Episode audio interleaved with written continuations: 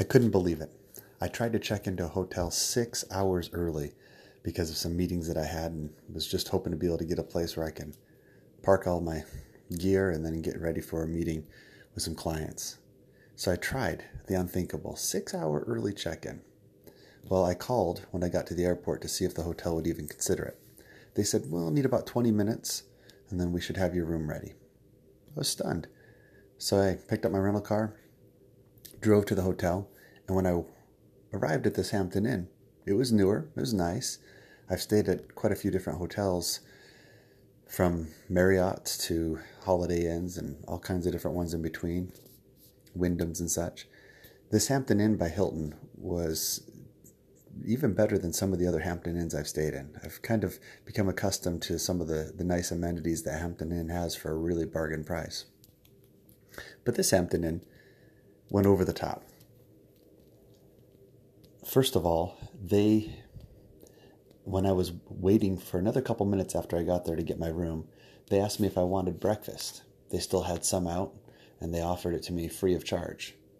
Well, the breakfast was still hot and cold, depending what I wanted. I ended up having two different types of smoothies yogurt, piece of French toast or two, some eggs that were still really warm and yummy.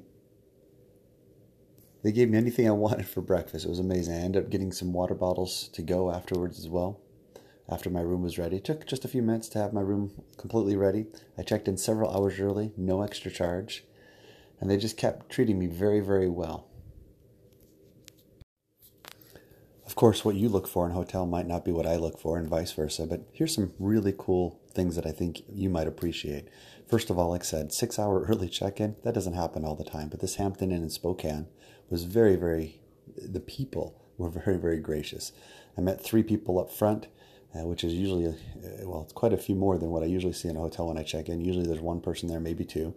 They had three milling around doing different things, getting ready for the day. The person that was over breakfast, just chit chatted with me in a nice way, engaged me in conversation. We had a pleasant conversation while I was preparing my food and eating my food. I checked into my hotel early, get to my room. It was nice, it was very comfortable. With Hampton Inns, they're not super pricey and they're also not super cheap. They tend not to have the threadbare carpet that some places may have, or kind of an old, uh, some properties very old, some newer. Hampton Inns tend to be pretty new might help that my daughter has uh, some Hilton discounts and works at Hampton Inn, so I should have been partial to Hampton Inn earlier uh, in my travels, but I didn't discover them until just a few months ago. but this one, as well as many others, really surprised me. This one also, the checkout time was noon the next day. So instead of, you know, you check in at 3 or 4 in the afternoon and have to be out by 10, 11 in the morning, this one, you're supposed to check in, I think, three or four out by noon the next day. So a little bit longer checkout than usual. They were very gracious in, in so many ways. Free newspaper if you wanted it. Uh, the TV was pretty large, so if I wanted to watch a basketball game, which I did, it was on a, I think it was a 47 inch TV or something like that. The bathrooms in the Hampton Inns tend to be really modern and nice and clean, not kind of just retrofitted. They actually completely build them brand new oftentimes or make them very up to date. The showers are not the old crusty type that are just a curtain and just kind of dingy to get into. The nice, nice shower, a lot of times the glass, like a large glass shower and such. Very spacious as well. The curved, if they have a curtain, it's the curved one so the water doesn't spill on the floor. I just couldn't get over all the cool things that they did, just the little extras to make it nice. The blackout windows, uh, the blackout curtains. In addition to blackout curtains that made it easy to sleep, it also wasn't built, this one wasn't built near a railroad, which sometimes I've seen. You have tra- trains going by in the morning or traffic that's going by and it's really loud. It was just a really delightful place to sleep in, which is huge when you're traveling on the road for vacation or for business. You want a nice place that's quiet. The pool was very well taken care of. This is an issue where I, I try to get a, a swim in often when I go on a trip. And uh, in this case, I checked the pool to see if it's a place that felt good, that I could actually take my my swimming shoes off and jump in and just swim around and not feel like it was dirty. And this one wasn't. It was a very well kept pool. I spent probably 30 to 45 minutes in there just enjoying it. They even had a volleyball, not a volleyball, but kind of a, a water kickball or something like that. I don't know how, even how to explain it, but they had a ball in the pool you could just kind of throw around or use for buoyancy. Just a nice little touch. The weight room was very well kept with really good weights.